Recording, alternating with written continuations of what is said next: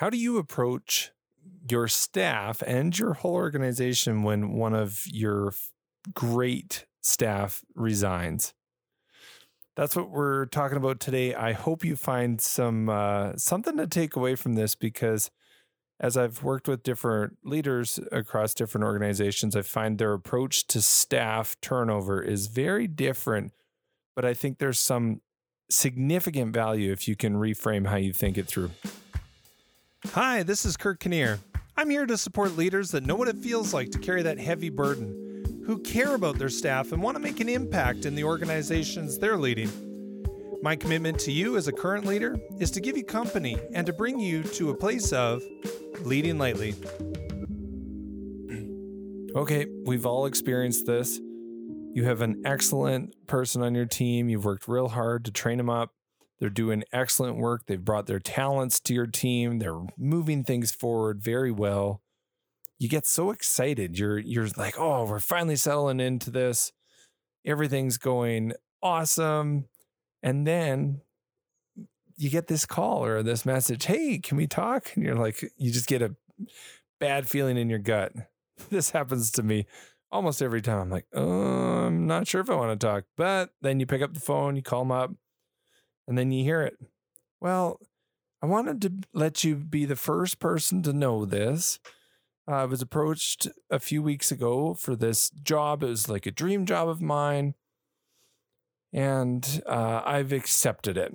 Not I'm negotiating or I'm not sure about it, but I've taken it. And then your gut drops. You feel a little woozy um, and a little disappointing because you put so much work into getting people up to speed and making sure that they're real efficient in their role, but they're gone.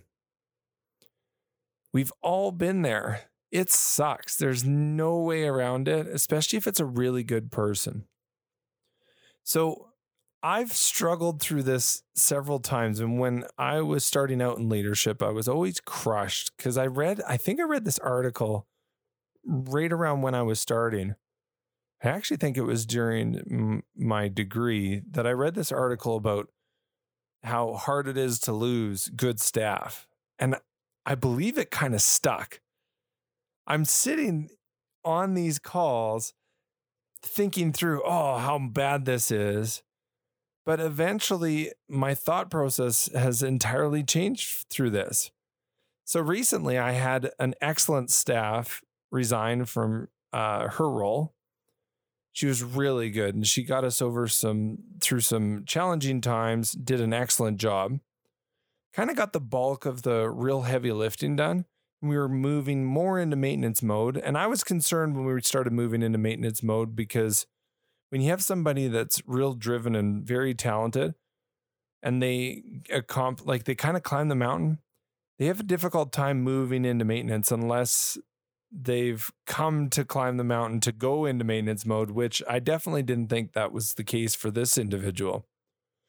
She got through everything and was approached for her dream job. Truly a job I've talked to her about on several occasions. She was very excited. She told me, and instead of being negative, I was so proud of her for getting this job because in a small way, we were a contribution to her getting this job. The organization uh, and and the input everybody on the team has given to her opened up this opportunity. Um, so why why do we have such a negative perspective? I've had lots of staff go on to do incredible jobs, and I'm proud of every one of them. But why the negative thoughts? Well, I I think it's actually reading that article that made me get a little sticky when I heard the news for the first time. But I remember very specifically one of my staff, I was at the front desk at a different operation. One of my staff walked up and said, I got this dream job. And I was genuinely excited for her because we had talked about this job. It was a great opportunity for her. Um, well, we hadn't talked about this specific job, but we talked about her desire to work in this field. And when she got it, I was genuinely thrilled. And it changed everything for me. It was that one moment when I started to notice that maybe I can be thrilled when a good staff member leaves. Then fast forward a few years from that, I when I was doing uh, the master's program in leadership, I read this article on staff retention where I always thought your goal as an organization was to have turnover at zero. That means you're doing a great job. This article said that turnover at zero means you're doing a bad job. I think they said somewhere between 8 and 14% a year is healthy turnover for an organization. If it's at zero, the leader's not pushing enough, or the jobs are too easy, or they gave this long list of the reasons why it should be higher than that. After reading that, I kind of had a different perspective again. Then, uh, in in this situation, when this person came up to me or phoned me and told me that she'd gotten the job, I'd already talked to her about it. I was really excited about it. And I was more excited knowing that there was a few data points that I knew were true for me. Um, and and this process of analyzing resignations, I think, is real the real gem if you're in senior leadership. It's it's not about who resigns. It's not about where. Uh, it's it's really not about that, but it is about whether they uh, where they went after and why they resigned. That is the key that you have to start focusing on. So here's a few things that I've learned that are incredibly important.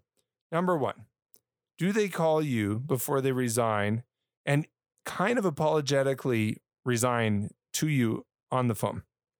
Or do they walk up to you and tell you face to face? If they don't, I think you need to be a little bit concerned about either your leadership or the culture that you're harvesting in your organization, whatever it may be, they need to come to you and tell you uh, either on the phone or, or in person when this news breaks. So that's number one. If they don't, I would start to kind of dig around and figure out what's going on because you might have a few things you need to improve. The next one is did they take a better or worse job than the current job that they hold? This one's critically important. If your staff are leaving for better jobs, more achievement, they're driven, they've got talent, they've done the heavy lifting in your organization and they're on to the next one, that's good. That's not bad. You don't have to do any heavy thinking on that. You can say, okay, they left this for a better situation than they're currently in. Uh, it's often better pay, uh, the in the kind of industry they really want to work in. All those things, those are good things. So you have to evaluate that and ask yourself, did they resign for the right reasons? If the answer is yes, you don't have to reflect. If the answer is no, here's a few examples. If they left and they don't have another job, you have to do some serious looking in the mirror. Not looking out the window, looking in the mirror to figure out what's going on in your organization. Why would they do that? I would recommend you offer an exit interview. Uh, it's always good to do exit interviews, but you know if your staff are in good relations with you, they'll tell you anyways. So you there shouldn't be much new. However, if they resign with a letter or they're leaving without a job or leaving with a worse job, it's time to do some soul searching. Figure out what broke and change it. That's your job as a leader. You can do it. A lot of people think, uh, and if you're managing a board and your CEO has high turnover and people don't have a plan, or you see people incredibly dedicated that are leaving on their own terms, you got to start digging in do get your CEO to do a or do a 360 review on your CEO. Dig in, figure out what's going on. Or if you have staff members who have people that continue to turn over or never turn over in your organization, both of those you need to uh, start looking into. So I hope this helps you a little because for me, when I started, I used to look at resignations real negatively, but now I see them as an excellent assessment tool for how well I'm doing my job and people are leaving for better jobs, if they're very transparent and show you respect on the way out the door, you don't have anything to worry about. And vice versa. If they're doing the opposite, you got to do some soul searching. And if you see the opposite happening in your organization or an organization you sit on a board for, You got to dig in and figure out what's going on. So I hope this helps you as well as it's helped me. That's I'm kind of compressing several years of experience in there. But don't think so don't be so down if people resign for the right reasons. Take it as a compliment. It was a part of a con- contribution that you made in their career that got them their next job. So don't let that bother you. Also, and we'll talk about this in the next episode, but think of this as an opportunity to restructure. Every time someone resigns, you got to do that. And that's what we'll talk about next time. Thanks for listening. If you liked it, remember to subscribe. If you know other leaders who could benefit from leading lightly, feel free to share. For more resources, visit our website at leadinglightly.com.